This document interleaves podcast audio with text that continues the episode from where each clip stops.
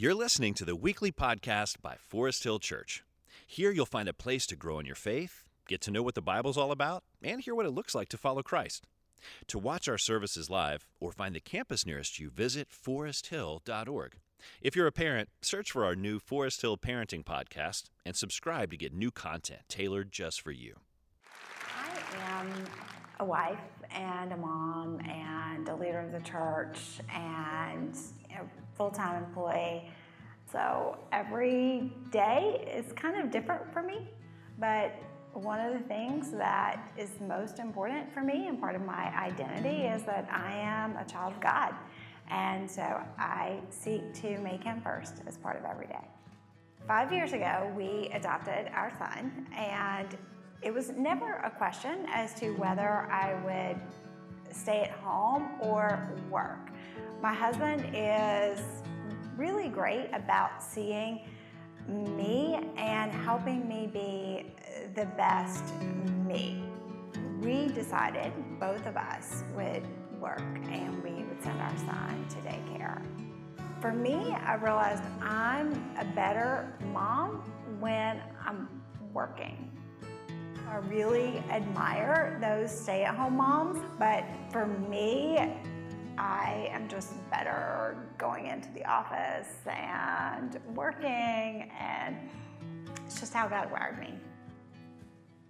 The key to balance for me and how I stayed sane was my core. That means having Jesus be the center of my life. Only through that knowledge of God's Word and who He is and who I am not that I feel I can really be the mom and the wife and the employee and the daughter and the leader of the church and everything that He calls me to be. God cares more about our relationship with Him and us taking time to listen to Him in the way that He uniquely speaks to us. I like schedules. I love my Bible in a year plan because every single day I know exactly what to read. My husband hates to read, right? Something that's short and simple or an audio book is, is good for him. But the importance is making sure you get that scripture, whether it's through music or through listening to an audio Bible. It's really important. So just like I thirst for water and believe that you actually don't wait till the point of getting thirsty for water, you uh, you have it then. I feel the same with God's word. So I have God's word everywhere. In my house, I have little pieces of scripture, you know, of course, always on my phone. There's a verse of the day, but we have a Bible in every bathroom. We have um, you know, scripture verses hanging on my son's door. We have them in his room. It's just always available to me. Only by spending time with our Heavenly Father can we be the best person He created us to be. The essence of a fulfilled life is spending time in the presence of the Father who created us. Would you please thank Jill for that testimony? Reminder for all of us. Welcome to Forest Hill Church. Thanks for coming. One church in six locations, and we are continuing in our series on Vivid about overcoming the barriers to a fulfilling life. Today, last week we dealt with the past barriers, barriers in the past, especially the wrongs done to or by us and how forgiveness overcomes those barriers. And today we're going to deal with the barriers that are in the present, especially in the area of the internal nature of what's taking place. I've asked one of our elders, who is Charlie Sternberg, who is actually the South Park campus representative elder to the assembly. I've asked him to read the scripture for us uh, for our passages for our sermon today, after which he'll pray for the congregation as well. So, in the honor of the reading of God's word, if you're able, may I ask you to stand as Charlie reads the scriptures for us. Thank you. We'll start with Matthew 5 6. Blessed are those who hunger and thirst for righteousness, for they shall be satisfied. Blessed are the pure in heart, for they shall see God. Matthew 6 22. The eye is the lamp of the body. So if your eye is healthy, your whole body will be full of light. But if your eye is bad, your whole body will be full of darkness. If then the light in you is darkness, how great is the darkness? No one can serve two masters, for either he will hate the one and love the other, or he will be devoted to one and despise the other. And finally, first psalm Blessed is the man who walks not in the counsel of the wicked, nor stands in the way of sinners, nor sits in the seat of scoffers, but his delight is in the law of the Lord. And on his law he meditates day and night. He is like a tree planted by streams of water that yields fruit in its season, and its leaf does not wither. In all that he does, he prospers. Charlie, would you pray for us, please? Yes. Lord, we glorify you here today. You've given us the ability to worship freely. For that, we do not take for granted. I give thanks for Jonathan and pray his message would draw us closer to you. We need you, Lord. Help us to be pure in heart and hunger for righteousness amongst all the noise in this world. Lead us not into temptation, but deliver us from evil. For thine is the kingdom, the power, and the glory forever. Amen. Thank you, Charlie. Would you please thank Charlie? thank you. All right, a little bit of a confession here. How many of you have ever given into an, an infomercial and actually bought something from infomercials? Come on, hands up, hands up. There we go. All right. Well, I have in my collection the, the complete cassette instruction from Kevin Trudeau's memory management. Back in the 90s, I decided as a pastor it would be really good to be able to have a great memory for sermons and for knowing people's faces. And so I have this complete collection that's completely on cassette, which I no longer listen to. Actually, I haven't listened to it for like years. But they tapped into something in me, as those infomercials kind of do, about something that you need or something that you want to be, to be better. As a matter of fact, here's the amazing thing that by, by the time a student graduates from high school, they will have seen 360,000 commercials. By the time the average person gets to 65, they will have watched 2 million commercials. And those commercials, they are created by some brilliant people who know how to do flashy, powerful images and memorable slogans and great music, all for this purpose, is to make you convinced that their product, if you purchase their product, your life will be more fulfilling, more happier, more satisfying. And we buy it. We get into that. Because again, they're tapping into something into all of us that we really do want to be better. We want our lives to be more than it is. We want our lives to be more satisfying. And that's the aspect of this entire series is that there's this desire in us for fulfilling life. Unfortunately, there are some barriers that go along with that. And I want to talk about today one of the most important barriers in the present is what's going on in the inside of us. Next week, we'll deal with the barriers on the outside that we cannot control today the barriers on the inside that we can, and that has an awful lot to do with our thinking, what goes on in our minds, in our hearts. One of the classic definitions of soul is the mind, the will, and the emotion. We're to deal with all those things as far as what takes place, especially in the mind and in the heart. And by the way, to clear up the thing about the heart, when it mentions the heart in the scripture, when Jesus was talking about the heart in his day, they understood that the heart, unlike what we think about it, the heart is not simply the place of just feeling and sentiment. You take a look through Scripture, and the heart thinks. The heart has motives. The heart has convictions. The heart has loyalties. Out of the heart comes affections, desires, those kinds of things. And Jesus is dealing with the entire aspect of the inner being. In Jesus' day, the Pharisees were most concerned about external righteousness. In other words, doing those things on the outside that may appear, make you appear to be a righteous person, like praying, fasting, those things. Jesus, God, they've always been concerned about the inner life, the inner aspect of righteousness for us. And so, as we discuss this, we realize we're going to talk, be talking about the mind, the heart, the inner being, and it basically boils down to this that we're going to be as a, as a foundation for our sermon, and that is this the flourishing mind or heart leads to a flourishing life. Flourishing mind leads to a flourishing heart. Maybe we can be honest about this. We really want to be right with God. We really want to be right with ourselves. We really want to be right with the world. We really want to be right with other people. We have this desire. The greatest sense of peace comes from knowing that we can be with other people, we can be with ourselves, we can be in front of God without sense of shame or guilt or fear, with no compunction whatsoever in areas of moral purity or of sensibilities. And Jesus actually mentions that in Matthew chapter uh, 5 about those who are blessed. Again, that word for blessed meaning the fulfillment, the fullness of God within a person's life that produces that inner sense of happiness and joy and peace and contentment that comes from and with God.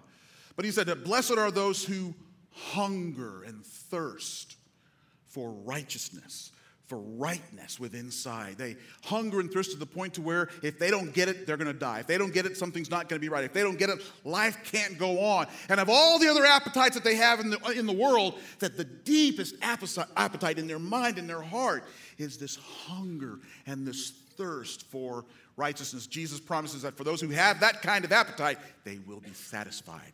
They will be filled. He goes on to say that blessed are those who are pure in heart and while one definition of pure most certainly is clean, being pure, being free from the pollution and the guilt of sin and wrongdoing, there's another aspect of purity that also means that which is unalloyed, unadulterated, unmixed, undivided, single minded, single hearted in devotion and loyalty. Purity of heart comes from the one who has this undivided loyalty to the things of God. Jesus promises that for those kinds of people, blessed are they who have that kind of loyalty, that kind of perspective on the things of God, for they shall see God. As a matter of fact, the actual verb rendering is that they shall continuously see God. Those who are pure in heart will continue, not just that they'll see God in heaven face to face one day, although that will absolutely happen, but that even now, in this world, in this life, that those who are pure in heart have the eyes of faith right now to be able to see and behold the ongoing glories of God in their presence. And that that is the desire of our life to be pure in heart, to hunger and thirst for righteousness, so we can experience the fullness of the life of God in us. Unfortunately, in Matthew chapter 6, Jesus also mentions, however, that there are those who are double minded. He mentions the fact that the eye of the, of the body, and the eye is like the window. The eye kind of connotes the one uh, direction or an inclination of a particular life. He says, when the eye is good, when it's focused on something that's good, the eye is the lamp of the body. When it's focused on God's things, then it floods the body with light. But when the eye is focused on things that are evil or wrong or things that are not of the kingdom of God, then it floods the body with darkness. Whatever we're focused on cascades that impact into our life. And then Jesus would say, You can't serve both God and money. In this particular case, materialism. The truth about it is, is whether it's materialism or power or pleasure or whatever, we can't be focused on God and focused on something else at the same time. And yet, that's the game that a lot of us Christians play, right? We profess to follow Jesus Christ, and yet you take a look at our our, our, our checkbooks, you take a look at our calendars, and we're most certainly in pursuit of other things as well. Jesus says, no, the ones that are pure in heart, single minded in their devotion, that's the one whose eyes looking at the right thing and it floods their body with the life and the light of God. And you and I need to be real honest that we have a lot of faulty thinking that's going on. As a matter of fact, faulty thinking took place in the Garden of Eden where the first infomercial was actually done when the serpent was, Psst, Eve. Did God say, and he went through this whole line that really cast aspersions on the character of God. And even though God had said something about the fruit that would be destructive, Eve, the Bible says, Eve took a look at the fruit and said that it was pleasing to the eye, good for food, and profitable for making wise, even though God said it would surely produce death. Something she didn't need, but took in. Again, you and I are guilty sometimes of some faulty thinking that creates barriers that prevent us from experiencing life as God intended it to be. So I'm very happy today and very honored to help explain and give context about this. I've asked one of our pastors, who also oversees the Caring Counseling Ministry here at Forest Hill Church, Rebecca Woodman, to help us in this aspect. Would you please welcome to the stage Rebecca Woodman? Thanks, Rebecca. Hey, Jonathan. I, I'm trying to make the, do a little bit of a setting here of your office. Yeah, do you guys feel like you're in my office? This is wonderful. So it's actually from my office. We're going to turn on the these are your lamp here so I office, exactly. feel even more at Please, home. Here we go. Turn a little light on the on the situation. See, so you're now in. Rebecca's office. She's one of our counselors, Welcome. and so we're going to get some counsel from Rebecca. Rebecca, uh, uh, by the way, before we get on that, let me. Let, I, I always like to be able to let you know how your money is being used in changing lives. Forest Hill Church is one of the few churches in Charlotte that actually has a counseling ministry that's offered to those who regularly attend Forest Hill Church, who have a generous amount of sessions that don't cost them anything, but they're not free because your tithes and your offerings pay for the counselors who are board certified licensed counselors to offer a generous amount of sessions to our people. So you need to know that your continued faithfulness in giving is changing lives by helping people work through their social, their mental, their emotional issues. So thank you very much for your generosity. And would you please thank God for his generosity to you that enables us to be a blessing as well too. So thank you. Rebecca, how many counselors do we have about that are working at Forest Hill right now? So we, I think we have seven. Okay. Um, yeah. And how many people do you, how many appoint, appointments do you see probably during a month? So we have capacity to do about 150 appointments a week, um, and roughly between 700 to 800 appointments a month. 700 to 800 appointments a month. We're helping And people that- in that particular. right, and that's at South Park and Waxhaw. Okay. So. All right. In light of this aspect of the internal problem that we have, this faulty thinking, what are some of the prevalent faulty thinkings that you have encountered, and yet you understand is going out among in our congregation, in our world as well too? Yeah. So I would say it's interesting that you were just talking about Adam and Eve because I think that it really began there, right? Where we started this toxic thinking of really two things. I would probably summarize it in two ways, two different types of thinking. The first is Adam and Eve, we're always supposed to feel good, right? We're hardwired to believe that life should feel good, that we should feel good. And God is not concerned necessarily with our comfort. That's us. God is concerned always with how He's going to change us. So I'd say feel good being number one. Okay. The second one I would say is not enough. So we begin to believe that we're not enough, or I'm not strong enough to handle whatever's ahead. Or it really takes us to God isn't enough. And both of those two, I would say, both I'm supposed to feel good and I'm not enough, or God's not enough, is based on lies, right? Lies from the enemy of these expectations of what life is supposed to bring to us, what it's supposed to look like, that God didn't promise. No. So we live in a broken world. We're broken people in it. We understand that sin is the basis of that. But what are some of the less spiritual reasons or causes and effects for this problem that we have as far as faulty thinking? Yeah, I guess what I would say here is that um, there are very real aspects to faulty thinking, such as anxiety and depression. And I want to normalize that a little bit today and tell you guys that there are 15 million American adults who are affected by depression. And get this there are 40 million American adults who are affected by anxiety.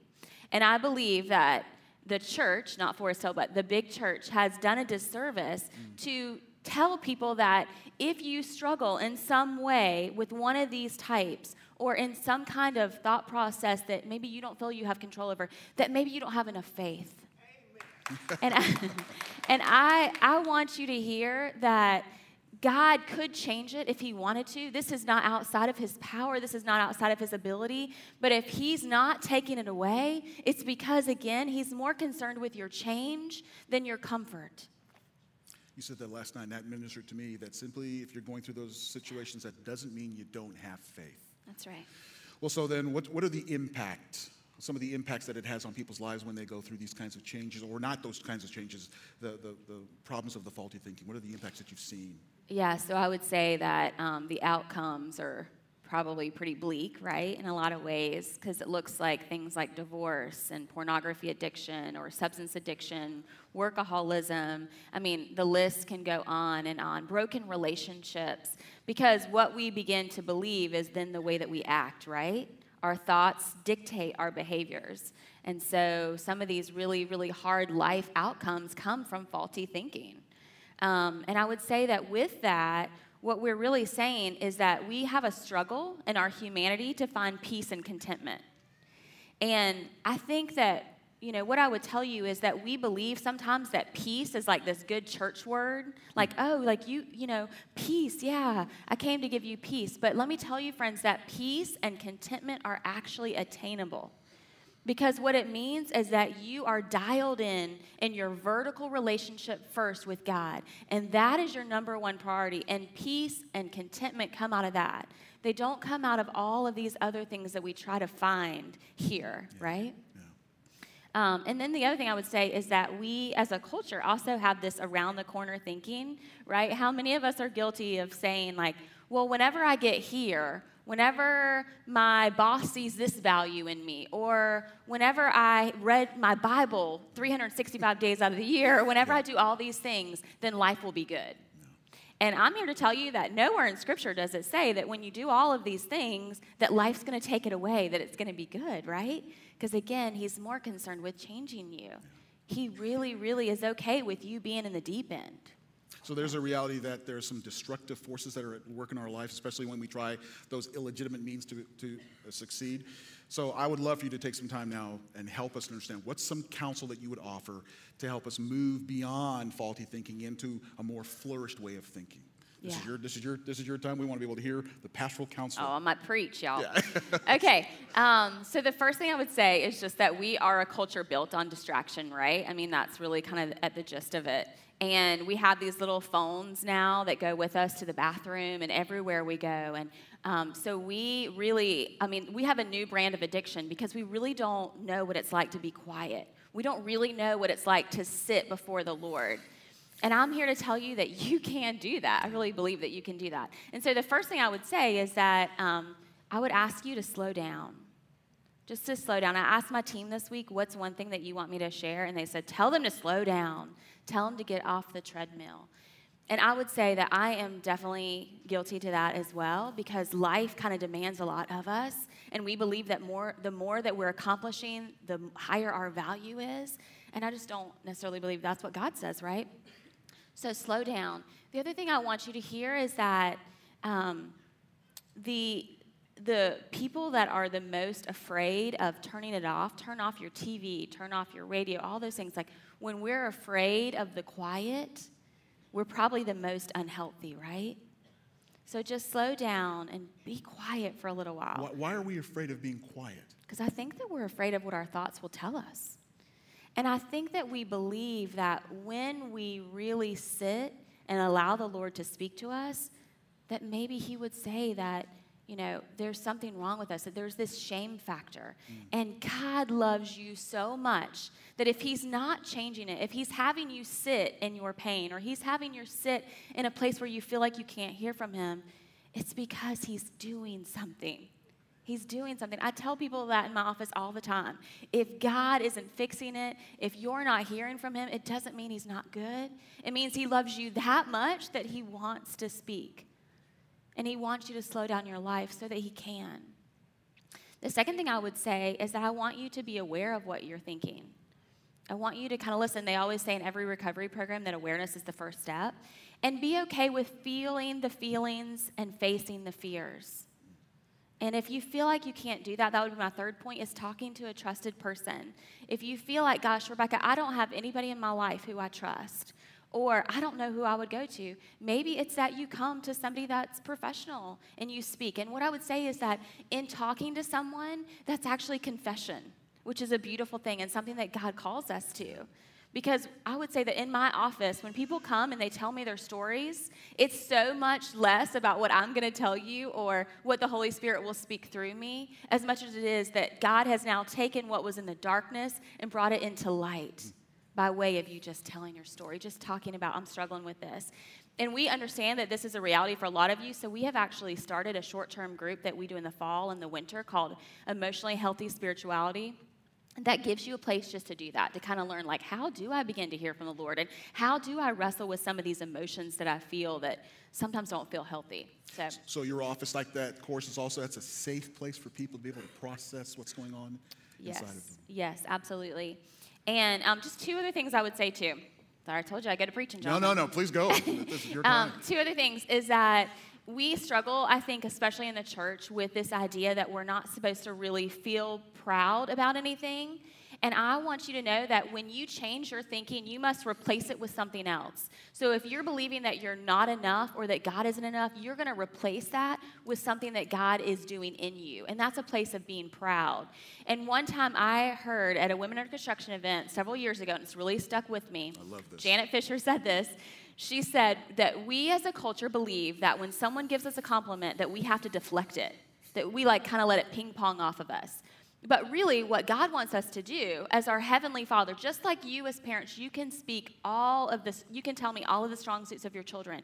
Your Heavenly Father wants you to be able to do that about you. And so when someone gives you a compliment, rather than deflecting, you rub it in. And you like kind of physically do that on your heart. You rub it in. I love, that, so much. Yeah. And then the last thing I want to tell you is just not to be overwhelmed. Because I know that we, even when we come to church on Sunday mornings or Saturday nights, we hear all these things and we think, I can't do that. Or, gosh, if I can only do these, these things, then I'll be okay. And what I want to tell you is just take the next best step. That's all that God is asking of you. That's all that He wants in terms of changing your thought life, is just take the next best step. You don't have to have it all figured out. Friends, you won't have it all figured out.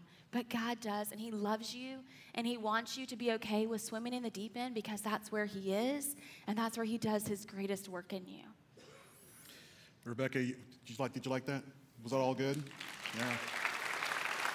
Thank you. Rebecca, you have been serving this church for many years and you've developed such a pastor's heart. I would love to ask you to pray Yeah. right now, that. your pastor's heart for us in this regard. I would love that. Oh, Father God, our Heavenly Father, our Daddy, the one who knows us and loves us no matter what. Father, thank you for your children in this room. Thank you, God, that you love them so much that, God, you have wired them in such a way that they get to know you and experience you. And Father, we ask for your forgiveness for the times where we allow the distractions of this life and the noise of this world to be louder, God, than your voice. But we know that you are real and we know that you speak and we know that you love us. So, God, sit us down long enough to absorb your truth. Allow us to be a people who live out of our knowledge of you because we have taken time to find you. And Father God, thank you that you restore and you redeem everything, even our faulty thinking and the anxieties of this world, God. You have promised us in Scripture, we have the confidence in Scripture that you will restore, restore and redeem all things. But God, what you have not said is that we always get to be privy to the evidence of that. You have not promised that we always get to see the perfect, beautiful end result. But God, you are always doing something. So, Lord, thank you that you love these people. I pray that what they would walk out of here today with is this knowledge and this truth that God, you love them, that you are doing something, and that their thoughts belong to you, Father. You be the keeper of our thought closets. We love you so much. Amen. Amen. Would you please thank Rebecca Woodman?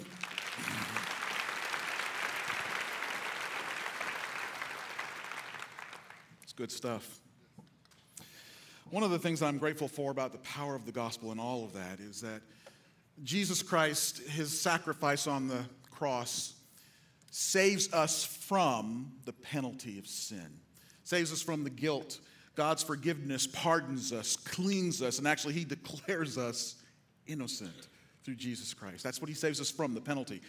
But also, the death of Jesus Christ and his resurrection saves us to something else. It saves us to the abundant life God always wanted for us.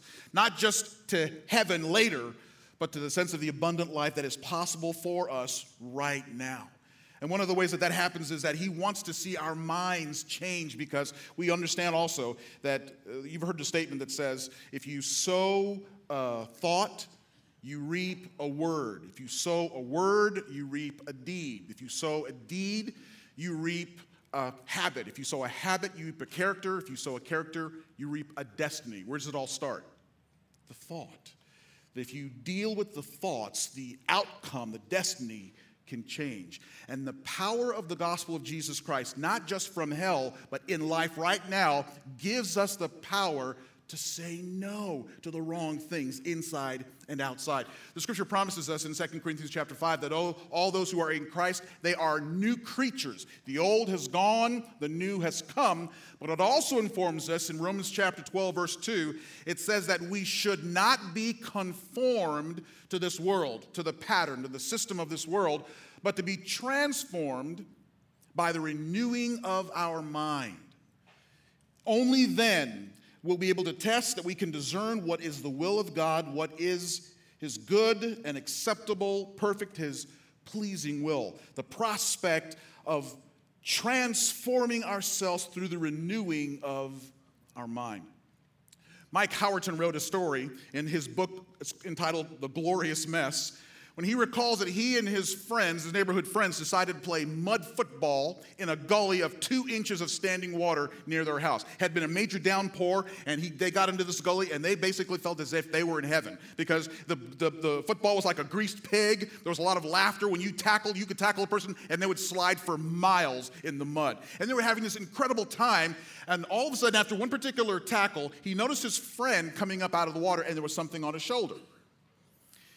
What they didn't know was that there was a large concrete sewage runoff drain that was right near the gully, and they hadn't checked about the debris that was in this mud pit.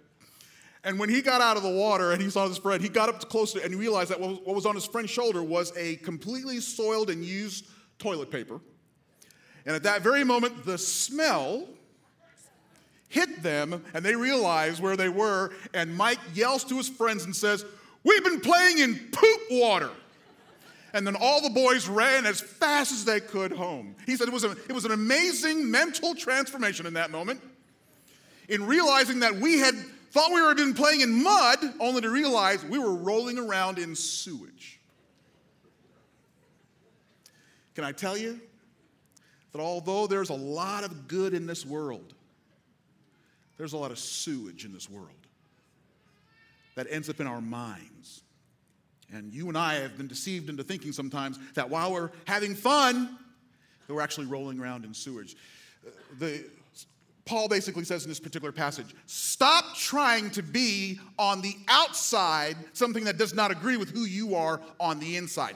Stop conforming to the world's standards, the world's systems, the world's way of thinking because it doesn't agree with who you are on the inside as followers of Jesus Christ. Instead, allow who you are on the inside, the kingdom citizen, the life of Christ, allow that to come forth and continue the process of transforming your life. That way, you will know what is good. You will know the will of God. You will know what is pleasing and perfect in His sight.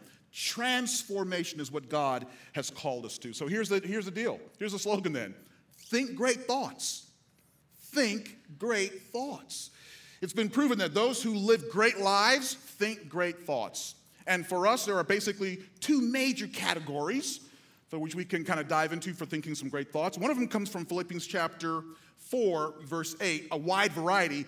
And here's what Paul says in Philippians 4 8. Finally, brothers, whatever is true, whatever is honorable, whatever is just, whatever is pure, whatever is lovely, whatever is commendable, if there is any excellence, if there is anything worthy of praise, Think about these things. What I love about that passage is that it's not just only about Scripture. He says, whatever. It's a wide variety. You've got all kinds of choices of things to choose from for those things that are true, pure. As a matter of fact, would you like to participate in an exercise with me? Hands up, you want to participate? We're going to do it anyway, so, so, so here, here, here's what I'm asking you to do. Close your eyes. Try not to go to sleep. Close your eyes. And I want you right now to think of something that's lovely. Think of something that is lovely. Maybe it's you being on a beach in a tropical island. Or if you're not really into the heat right now, maybe you're in a cabin surrounded by snow. maybe it's playing with puppies or kittens. Maybe it's a favorite novel. Maybe it's looking into a starry night sky without city lights so you can even see a portion of the Milky Way. Maybe it's fresh bouquet of flowers in spring or the leaves on Grandfather Mountain in the trees in the fall. Maybe it's spending time with that special someone. But right now, think of something that's lovely and just stay in that for a moment.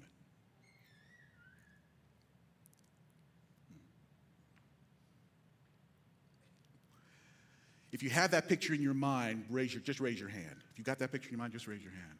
All right, you can open your eyes. You can open your eyes. I just got you to obey Scripture. You like that? You just obeyed Scripture and it didn't even hurt. As a matter of fact, I would say that maybe it was pleasurable because what's interesting is that as you were doing that, I saw smiles on faces. Wasn't there a sense of a lightening in thinking about those kinds of things? That's a taste of the flourishing mind and a foretaste of the flourishing life. When we're focusing on anything, whatever is true, whatever is pure, lovely, commendable, excellence, that's a foretaste of the kind of life and mind that Christ has for us and wants for us to experience. But there's probably no greater source of great thoughts than the Scripture, than God's Word. It's not just simply words, it's words that have life and power and import in them. So I'm going to read this passage to you from Psalm chapter 1. Charlie read it earlier on. And I'm going to read it carefully. And I want you, as you listen to it, kind of take the words, each of the words carefully, and allow them to sift through your mind as I read through this passage from Psalm 1. Blessed is the man who walks not in the counsel of the wicked, nor stands in the way of sinners nor sits in the seat of scoffers. But his delight is in the law of the Lord. And on his law he meditates day and night. This man is like a tree planted by streams of water that yields its fruit in its season. Its leaf does not wither, and all that he does he prospers. This is a man who is like a tree planted by streams of water, yields its fruit in season, its leaf does not wither. Whatever he does prospers. This is the one who meditates day and night in the law of the Lord as his delight. What I love about that passage, it first of all starts with that word blessed. There's that word again. Blessed is the man. This person has the fullness of God, the contentment, satisfaction that comes from a relationship with God, living in and through his life. It's not the one who stands in the way of sinners or seers uh, or uh, scoffers, but this is the one who meditates. His delight, not duty, not just discipline, but his delight is in the law of the Lord. And on that law, he meditates. Meditates is focused thinking. People say if you can worry, you can meditate. It's focused thinking on the Word of God day and night. That kind of person is like a tree that is planted by streams of water, which means it'll never go dry. It will yield its fruit, produce good things at the right time. Its leaf, there'll be no withering. And I love this part. Whatever he does, he prospers. Who is that? The person who's planted, rooted in the Word of God that changes his thinking. My encouragement to you is that in spending time with the Word, this is probably one of the most important things. If you go to the Word of God thinking that God is basically wanting to kind of pummel you into, into the ground with guilt and shame, and all He wants to do is just to show you you're wrong, and that's it, we won't go. We're not going to read the, Bible a whole lot. Here's what I want you to get in your mind you go to the scripture understanding this one most important fact God really, dearly, extravagantly loves you. No lie.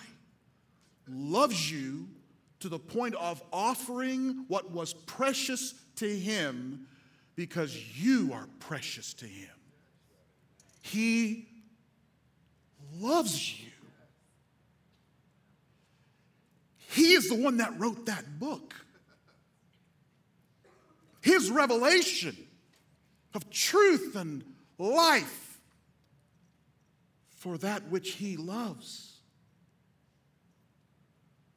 So that when you come to the Word and you read it, you do so with a curious mind. You want to know more about him and about the characters and about the plot and the settings.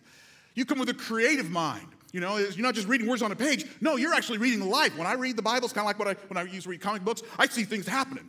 There's action going on. I'm a director of a movie, and I've got all kinds of stuff happening. I'm reading that, seeing it taking place. When you come, you have maybe an honest mind. Sometimes when you come to the Scripture, you may say, "I'm not sure if I buy it." It's okay to come to the Scripture. I'm not sure if I if I understand, I don't understand it or even agree with it. That's okay. Still keep coming. Be honest about that. God, I'm not sure if I get this. Be honest about that come to the scripture with an intentionality, sometimes to say, God, sometimes I do this before, before I open the book. I'm like, okay, whatever it tells me to do, I'm going to do. And I still see the love, not the drudgery. But you come to it recognizing that there's also a sense of expectancy because in coming to the Word, you're going to be changed. One of my dear friends, best friends. Uh, uh, his name is Bob. He and I worked at a church together years and years ago.